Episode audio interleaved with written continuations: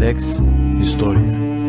Yasanın tarihi, tarihin yasası. Efendim merhabalar, iyi günler. Lex Historia'nın yeni bir bölümüyle karşınızdayız. Öncelikle geçmiş bayramınızı tebrik ederim. Umarım güzel bir bayram geçirmişsinizdir. Bu görüşmediğimiz bir hafta içerisinde güzel zamanlar geçirmişsinizdir diyelim. Bugünkü mevzumuz Osmanlı'da boşanma. Hatırlayacak olursanız podcast yaptığımız zamanlarda Osmanlı halkı nasıl boşanıyordu Müslümanıyla gayrimüslimiyle? Ve çok merak edilen hüllecilik müessesesi neydi? Buna ilişkin bir program yapmıştık. Onu da buradan bir yerden ben linkini vereceğim. Bu programdan önce ya da sonra dinlemenizi acizane tavsiye ederim. Şayet dinlemediyseniz. Bu programda da biraz biliyorsunuz biz saray dedikodularını seven bir kanalız. Ve Osmanlı sarayında bu hadiseler nasıl oluyordu? Osmanlı kadınları, saray kadınları nasıl boşanıyordu? Buna bakacağız. Şimdi öncelikle şunu ifade etmek lazım. Damat paşalık diye bir müessese var Osmanlı tarihinde. Yani belirli siyasal amaçlarla evlendirilmiştir genelde sultanlar, yani hanım sultanlardan bahsediyoruz. Bazıları 3-4 yaşında evlendirilmiştir, bazıları 50-60 yaşında evlendirilmiştir. Çünkü bu evliliklerin hepsi aslında siyasal bir angajmanın bir parçasıdır bir tarafıyla. Zaten birkaç büyük damat haricinde diğer damatları Nahit Sırrı Örük şöyle tanımlamış. Damatların hepsi de gündüzlerini sultan saraylarının selamlığında dal kavuklarıyla geçirip geceleri harem ağası mumları yanmış bir altın şamdanla görününce hareme giden kimselerdir. Yani böyle biraz kılıbık, böyle biraz pısırık tipler olarak tarif etmişler. Ancak tabii bunlar arasında sivri tipler de var ve bu sivri tipler zaman zaman boşanmalara sebebiyet vermiş. Nitekim Osmanlı tarihindeki İlk boşanma, daha doğrusu bu tarz bir boşanma ta Kanuni Sultan Süleyman döneminde gerçekleşmiştir. Kanuni'nin kız kardeşi Şah Sultan, yani 1. Selim'in, Yavuz Sultan Selim'in kızı Lütfi Paşa ile evlidir. Lütfi Paşa sadrazam olur. Belki de bu vesileyle de biraz sadrazam olmuştur. Ancak bir gün bir umumhanede çalışan kadın diyelim, kötü yola düşmüş bir kadıncağızı Lütfi Paşa yakalar ve bizzat cezalandırır zinadan dolayı. Normalde şeriata göre belirli cezaları uygulaması gerekirken kadının tenasül uzvunu ateşle dağlar. Bunun üzerine halkta bir infial uyanır. Bu infial Şah Sultan'ın kulağına kadar da gider. Şah Sultan hemen kocayı sigaya çeker. Yani sen haddine miydi bu iş? Nereden çıktı şimdi bu falan gibilerinden, kadından ne istedin gibilerinden. Çünkü zalimane bir fiil olduğu için Şah Sultan da rahatsız olmuş.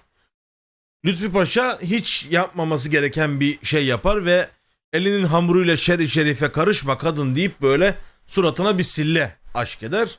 Bu sille de onun sonu olur zaten. Şah Sultan yerden doğrulur doğrulmaz altta kalmaz. Neticede Sultan Selim'in kızı hemen etrafındaki harem ağalarına der ki vurun bu herifi koman der. Adamcağızı bir güzel orada hep beraber telliklerle sopalarla hacamat ederler.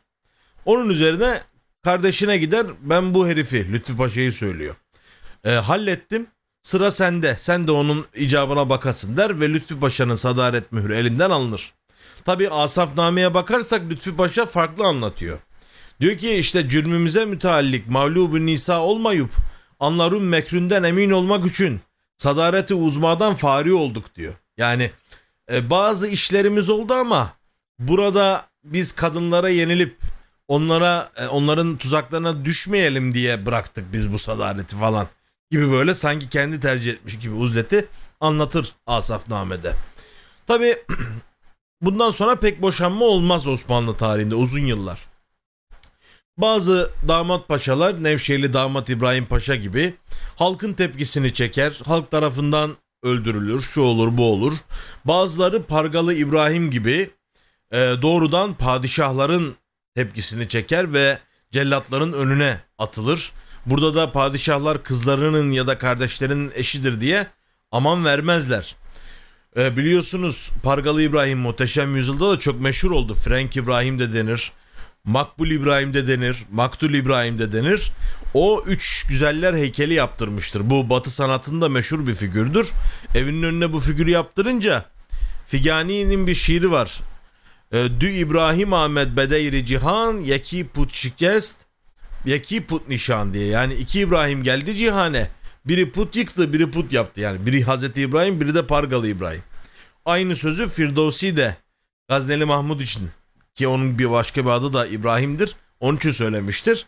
Yani bu tarz fiillerinden dolayı da tepki çekmiş Pargalı. Netice itibariyle Kanuni onu boğdurmuş.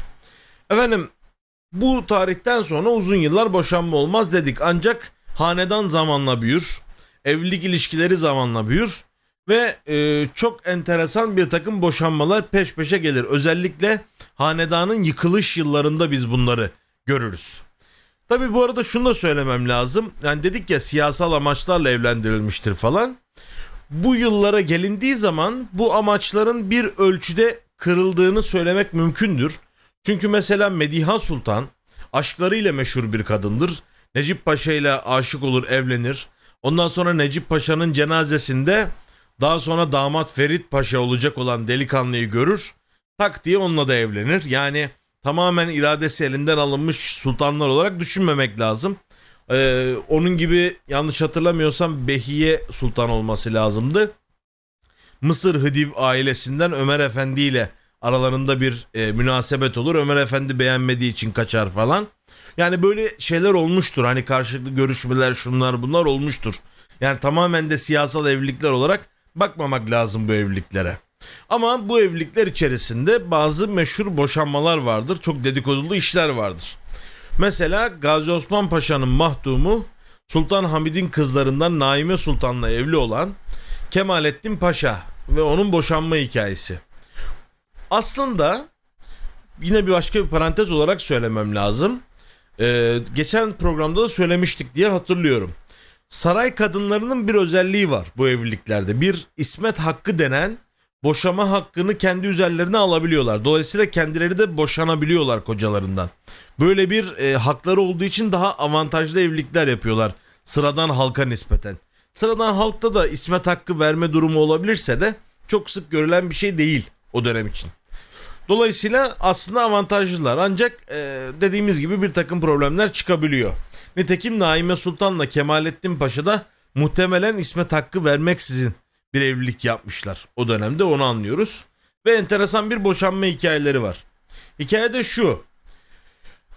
Tabii Naime ile Kemalettin'in evliliğinden çok bahsetmeden şeyden bahsetmek lazım. 5. Murat, hatırlayacak olursanız daha belki programlarda değinmiştik. Azledilir ve saraya kapatılır. Onunla birlikte kızları da dış dünyaya kapanır. Ve kızlardan Hatice Sultan ve Fehime Sultan enteresan karakterlerdir. Biraz dış dünyaya açık karakterlerdir. Ve biraz bahtsız kızlardır. Çünkü bunlara fazla bir talip yanaşmaz Abdülhamit döneminde. Ve korkuları şudur, yani azledilmiş bir padişahın kızını alacağız. Yani riskli bir şey. Ve Abdülhamit gibi 5. Murad'ın adını duymaktan bile çok rahatsız olan bir padişahın dönemindesiniz. Ve çekinmişler. Hatta bu resimde görünen Hatice Sultan'a namzet aranmış. Bir damat adayı aranmış. Tunuslu Hayrettin Paşa'nın oğlu Tahir Bey bulunmuş. Adamcağız bununla evlenmemek için sakal koyvermiş.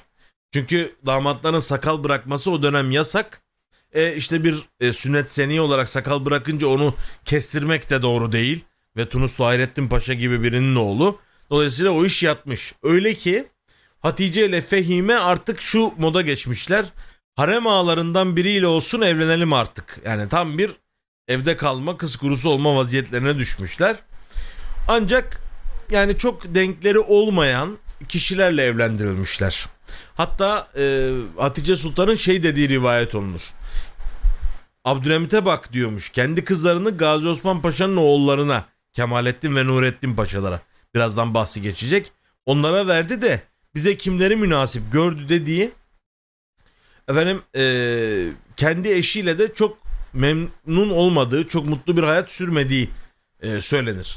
Nitekim resimde zaten görüyorsunuz, Hatice Sultan bir güzel katip adıyla anılan bir zatla evlendirilir. Vasıf Paşa adı alacak daha sonra. Vasıf Paşa ile evlendirilir. Bu evlilik çok böyle muhataralı geçer. Dediğim gibi yani damadı hareme bile almıyormuş. Kapının önünde yatırıyormuş adamcağızı. Çok sıkıntılar yaşamış Vasıf Paşa da bu evliliğinde. Efendim bu sırada Kemalettin Paşa da Naime Sultan'la evli. Onun da resmini göstereyim size. Naime Sultan'la evli. Ve bu evlilikten de herhalde çok memnun değil o da. İki evliliğinden memnun olmayan saraylı birbirlerine mektup yazmaya başlarlar. Bu mektuplarda Tevfik Fikret ve Ali Ekrem Beylerin de vasıta olduğu, meşhur yazarlarımızın da vasıta olduğu söyleniyor. Efendim bu şeylerle Hatice Sultan'a mektuplar gitmeye başlar. Hatta biraz bu mektuplarda ileri gitmeye başlar Kemalettin Paşa. Ve der ki mesela meşru padişah babanız 5. Murat'tır.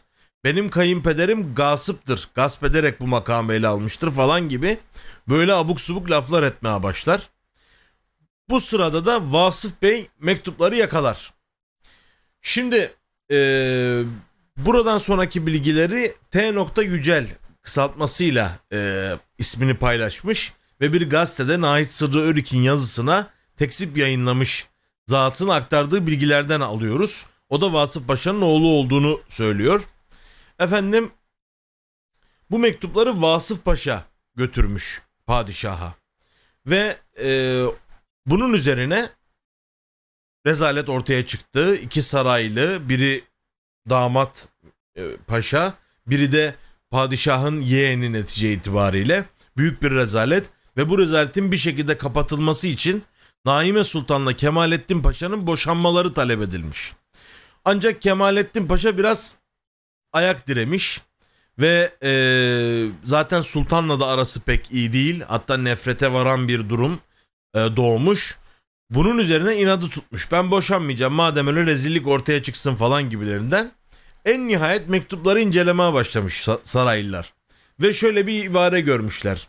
Sen benim ilahemsin, sana tapıyorum dediğini tespit etmişler Kemalettin Paşa'nın.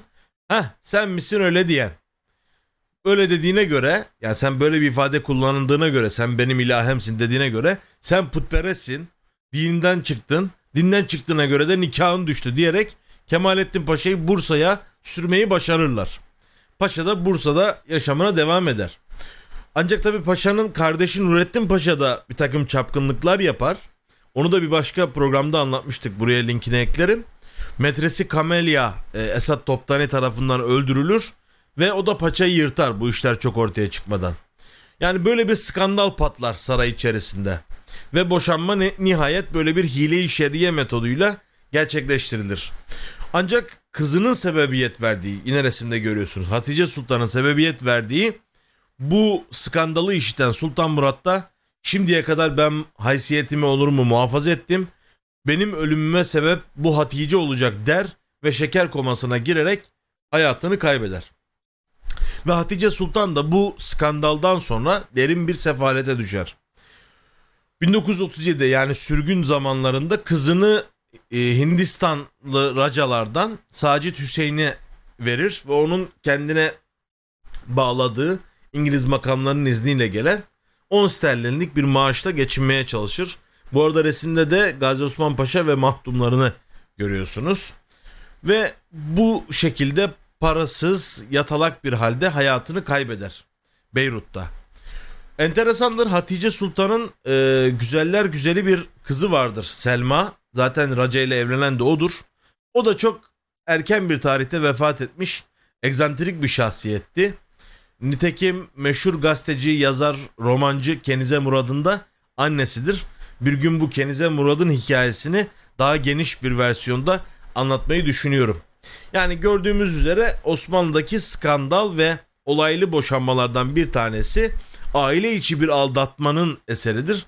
Ve netice itibariyle bir hile-i şer'iye ile Kemalettin Paşa'yı putperest yaparak bu işten kurtulmuştur Osmanlı. Ancak sorunlar bitmez. Bir başka boşanma hadisesi olur. Zaten aralarda da vardır böyle nişanlıktan nişan atmalar falan vardır ama hani kritik birkaçına ben değineceğim. O da İsmail Hakkı Bey ile Ulviye Sultan arasındaki boşanma hadisesidir. İsmail Hakkı Bey resimde görmüş olduğunuz Sadrazam Ahmet Tevfik Paşa'nın oğludur. Ve çok önemli bir isim tabii Ahmet Tevfik Paşa o dönemde. Sultanlardan Ulviye ile evlenir ve bu evlilik her yani gayet güzel geçmektedir. Ancak tabii İstiklal Harbi doğmuştur. 19 Mayıs 1919'da Gazi Mustafa Kemal Atatürk Samsun'a çıkacağı zaman, yani o yolculuk vetiresinde zengin bir tüccar olan Babanzade Fuat Bey'in bir daveti olur İstanbul'da. Davette de Yüzbaşı Benet, keşke buraya resmini ekleseydim, çok enteresan bir figürdür. Ondan da belki bir programda daha geniş bahsederiz. Yüzbaşı Benet alkolü abartır bu davette ve der ki Mustafa Kemal asla Samsun'a ulaşamayacak şeklinde bir takım sözler serdetmeye başlar.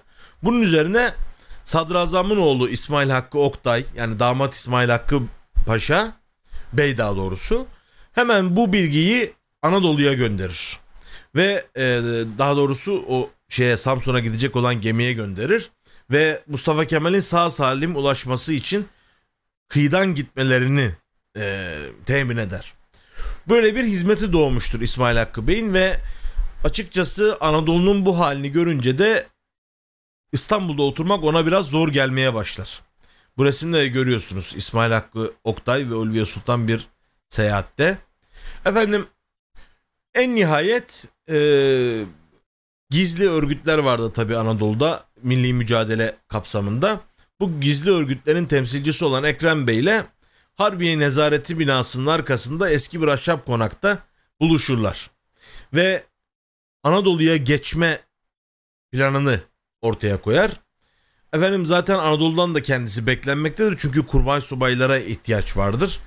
Tam bu esnada yine Yunan birliklerine karşı Sakarya zaferi elde edilmiştir. Bir sevinç havası vardır.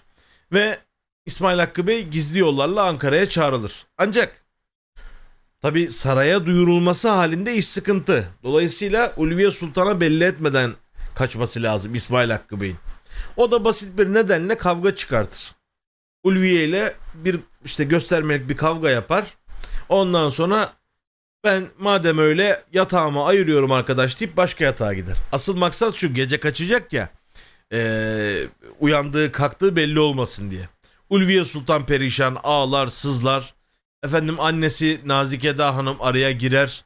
Bir türlü iş çözülemez. En nihayet İsmail Hakkı Bey, onun hatıratından şimdi buraya alalım. Şöyle anlatıyor. Çok karlı bir sabahtı, odama çıktım. Konakta herkes uyuyordu. Bavulumu hazırladım. En alta askeri üniformamı, çizmelerimi, hatta o zaman subayların kılıç yerine taşıdıkları meçimi yerleştirdim. Ve nihayet sabahın 4'ünde gürültü etmemeye çalışarak yavaş yavaş merdivenlerden indim. Koca konakta ses sada yoktu. Sabahın bu erken saatinde herkes, eşim ve kızım sıcak odalarında mışıl mışıl uyuyorlardı. Sessiz, ihtiyatlı adımlarla taşlığa indiğim zaman köpeğin berbadı karşımda görmeyeyim mi? Hassas hayvan hareketlerimi duymuş, kokumu almış beni taşlıkta karşılıyordu. Bacaklarıma sürünüyor, alıştığı okşamalarımı bekliyordu. Merdivene oturdum, hayvan yaklaştı, ellerimi yalamaya başladı. Çok hislendim. Aile ocağımdan ayrılırken bana veda eden tek canlı yaratık bu köpeğim berbattı. Şimdi gördüğünüz gibi eşini, çocuğunu bırakıp İsmail Hakkı Oktay Bey Anadolu'ya gider. Ancak Ulviye Sultan kocasının bu ansızın ve habersizce gidişi karşısında kendisini küçültülmüş hisseder ve İsmail Hakkı Bey aslında Anadolu'dayken bu hissiyattan haberdar olur ve Ulviye Sultan'ı boşadığını, artık İstiklal Harbi ile meşgul olacağını ifade eden bir telgraf çekmiş ise de bu muteber olmaz. O dönem içerisinde zaten İsmet Hakkı Ulviye Sultan'dadır ve Ulviye Sultan 6 ay sonra bir boşanma vesikasını yayınlar ve bu vesikada İstanbul'daki gazetelerde yer alır. Enteresandır, İsmail Hakkı Oktay Beyefendi bu boşanma haberini gazetelerden okur. Çünkü o sırada da kendisi Balıkesir'i ve Göne'nin geri alınması için mücadele etmektedir Anadolu'da.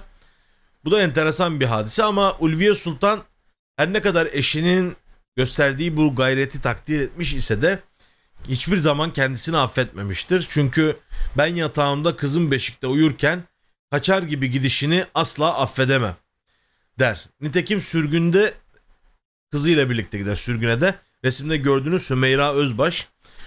Onun da çok kısa bir şeyini söyleyeyim. Mustafa Kemal döneminde ve sonra İsmet İnönü döneminde geriye döndürülen 4 tane çocuk vardır. Bu çocuklar özel izinle Anadolu topraklarına girmiştir. Zaten Atatürk'ün verdiği özel izinle Türkiye'ye sürgünden sonra girebilen ilk hanedan mensubu İsmail Hakkı Oktay Bey'in kızı Hümeyra Özbaş'tır. Yani bu Ulviye Sultan'dan olan kızıdır. Ondan sonra da 1939'da İsmet İnönü'nün Cumhurbaşkanlığı sırasında asker çocuğu oldukları için Naciye Sultan'dan doğan Enver Paşa'nın çocukları da alınmıştır. Yani 4 tane çocuk o dönemde alınmıştır. Bir enteresan noktası daha var İsmail Hakkı Bey'in, onu da arz edeyim. Ulviye Sultan'dan ayrıldıktan sonra Ferhunde Hanım'la bir evlilik yapar. Bu Ferhunde Hanım Bülent Ecevit'in annesi Nazlı Ecevit'in teyzesidir. Yani İsmail Hakkı Oktay büyük enişteleri oluyor. Dolayısıyla Bülent Ecevit aileye biraz yakındır. Yani Osmanlı ailesine bir ölçüde yakındır. Bu nedenle de hatta 1974'te hanedan erkeklerine konulan yasağın kaldırılmasında bunun da payı olduğu, Ecevit iktidarı vardı o dönem malum, bunun payı olduğu söylenir. Bu da bir anekdot olarak dursun. Nitekim ben de hatırlıyorum çocukluğumda Ecevit'in yaşadığı dönemi az buçuk. Orada da şeyi hatırlıyorum, Vahdettin hakkında Vahdettin vatan haini değildir şeklinde bir ifade kullandığını hayal meyal hatırlıyorum. Herhalde bu akrabalık bağından dolayı olsa gerek. Hümeyra Hanım da dediğimiz gibi Anadolu topraklarına geri gelir, Türk vatandaşı olur ve Kuşadası'nda Kısmet Otel diye bir otel kurup ömrünün sonuna kadar bunu işletir. Efendim, bir başka boşanma daha var. Yine Hümeyra Özbaş'ın yakın akrabalarının arasında gerçekleşiyor. Bu da aslında Osmanlı tarihinde pek görülmeyen bir evlilik tipinin ardından gerçekleşen bir boşanma. Herhalde görülmemesinde bir hayır varmış demek de lazım. Kuzenler arası bir evliliktir. Bu Osmanlı tarihinde de bir ilktir. Halife Abdülmecit Efendi'nin oğlu Ömer Faruk Efendi ile son padişah Vahdettin'in kızı Sabiha Sultan arasında bir evliliktir bu. Resimde Ömer Faruk Efendi'yi görüyorsunuz. Burada da Sebil-i Reşat gazetesinde bu konunun haberi, bir akdi müteyemmen, yani bir mutlu haber diyelim. Mutlu anlaşma, sözleşme ve istisnai bir evlilik dediğimiz gibi bu. Efendim dedik ya işte İsmail Hakkı Oktay Bey'in bir İstiklal Harbi hikayesi olmuştu. Anadolu'ya gitme hikayesi olmuştu. Aslında Halife Abdülmecit ve Ömer Faruk Efendi'nin de bir Anadolu mücadelesine katılma hikayesi vardır. O da şöyle, başta Halife Abdülmecit Efendi'ye teklif edilir. Yani gelin burada halife vekili olarak ya da sultan vekili olarak milli mücadeleye katılın denir. Ancak o yani bakalım falan filan gibilerinden, ikilik çıkmasın gibilerinden geçiştirir. Daha sonra Ömer Faruk Efendi 1921 yılında henüz o dönemde evli Sabiha Sultan'la ve Anadolu'ya geçmeye karar verir. Remo adlı bir vapurun alt katında bir ambara sıkışır yüklerin arasına ve bir yük dolabının içine gizlenir. Bu sırada İngilizler kontrol ediyorlar tabii. Yakalanırım, rezil olurum korkusuyla da revolver elinde. Hani intihara hazır bir şekilde bekler. Bu nedenle de uzun yıllar bir klostrofobisi olduğu, kapalı alan korkusu olduğu söylenir Şehzade Ömer Faruk'un. Yani babası daha önceden çağrılmış, gitmemiş, ancak o daha sonra Anadolu'ya geçmeye karar verir babasının da teşvikiyle. İnebolu'ya kadar gelir. İnebolu'da halk onu karşılar, iskeleye akın ederler.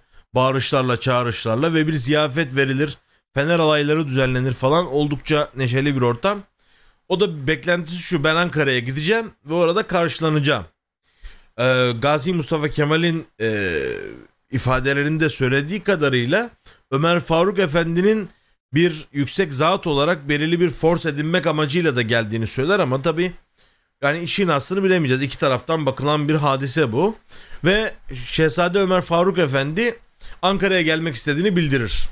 Daha sonra Ankara hükümeti o dönemde tabii ki yüksek bir zat olarak Anadolu'yu şereflendireceğini, ancak gelmesi halinde bir saltanat mensupları arasında bir yanlış anlaşılmaya sebebiyet veririz, bu yakışık almaz denir. Ve birlik halinde olan milli kamuoyu karışıklığa düşebilir endişesindeyiz denir ve böyle kibar bir şekilde Ömer Faruk Efendi geri çevrilir. Bu hikayeyi şöyle bir geçtik yani. Bu da enteresan bir anekdottu. Neyse efendim, Ömer Faruk Efendi ile Sabiha Sultan evlidir. Ve sürgün kararı çıkınca diğer hanedan üyeleri gibi onlar da sürgüne giderler. Halife Abdülmecit Vahdettin'in ölümünden sonra bir hanedan şurası kurar ve hanedanı bir arada tutmaya gayret eder şura reisi olarak. Burada da resimde de görüyorsunuz Ömer Faruk Efendi, Sabiha Sultan, belki kucaklarında da Neslişah olabilir. Yine Sabiha Sultan'ın gençliği ve son yılları. Efendim neyse, bir hanedan şurası kurma gayreti içerisindedir Abdülmecit ve işleri idare eder. Ancak bir süre sonra vefat eder. Ve yeni bir hanedan şurasına yeni bir kişi aranır, yani reis olarak. En nihayet 1948 yılında 5. Murad'ın torunu Ahmet Nihat Efendi'nin adaylığı gündeme gelir. O da Prens Amr bin İbrahim. Yani ben daha sonra ayrı bir programda onları anlatacağım. Necla ve Neslişah Sultan'ın evlendiği iki Mısırlı prens vardır. Necla Sultan'ın evlendiği Amr bin İbrahim. Amr bin İbrahim bu hanedanı bir araya toplamaya çalışır. Ahmet Nihat Efendi'yi de 5. Murad'ın torunu olarak, Ekber Erşed Evlat olarak bu işin başına getirmeye gayret eder. Ancak Ömer Faruk Efendi son Halife Abdülmecid'in oğlu olduğu için rüçhan hakkı olduğunu düşünmektedir. Ne var ki Sabiha Sultan pek öyle düşünmemektedir eşi olarak. Hatta ve hatta Ömer Faruk Efendi'nin iddialarına göre çocuklarını da Babalaya karşı doldurur. Tabi bu iddiaya Sabiha Sultan çok sinirleniyor. Bir mektubu var Ömer Faruk Efendi'ye yazdığı. Ben 3 tane melek gibi çocuk yetiştirdim. Beni nasıl böyle bir şeyle itham edersiniz? Yazık falan gibilerinden böyle bir yarı kibar yarı sert bir mektubu vardır. Böyle bir Ömer Faruk Efendi'ye karşı klik doğar hanedan içerisinde. Nihayet Ahmet Nihat Efendi şura reisi seçilir. Aslında Sabiha Sultan neden eşine destek vermedi diye soracak olursanız, bu sadece teamüllerin, geleneklerin korunması için yapılmış bir şey değildir. Çünkü Ömer Faruk Efendi biraz womanizer bir tiptir. Ve Mihrişah Sultan'la aralarında bir münasebet başlamıştır o dönemde. Mihrişah Sultan da aslında yine bir başka kuzeni onun. Veliaht Yusuf İzzettin Efendi'nin kızı. Ve dedikodular dolanmaya başlamış aile arasında, Mihrişah'la bunların arasında bir şey mi var gibilerinden. En nihayet Sabiha Sultan da bunun intikamını almak için belki Ömer Faruk Efendi'ye karşı çıkar bu hanedan reisliği meselesinde. En nihayet bu kavga iyice büyür ve 1948'de yazılan bir mektupta şu ibareyle evlilik nihayete erer.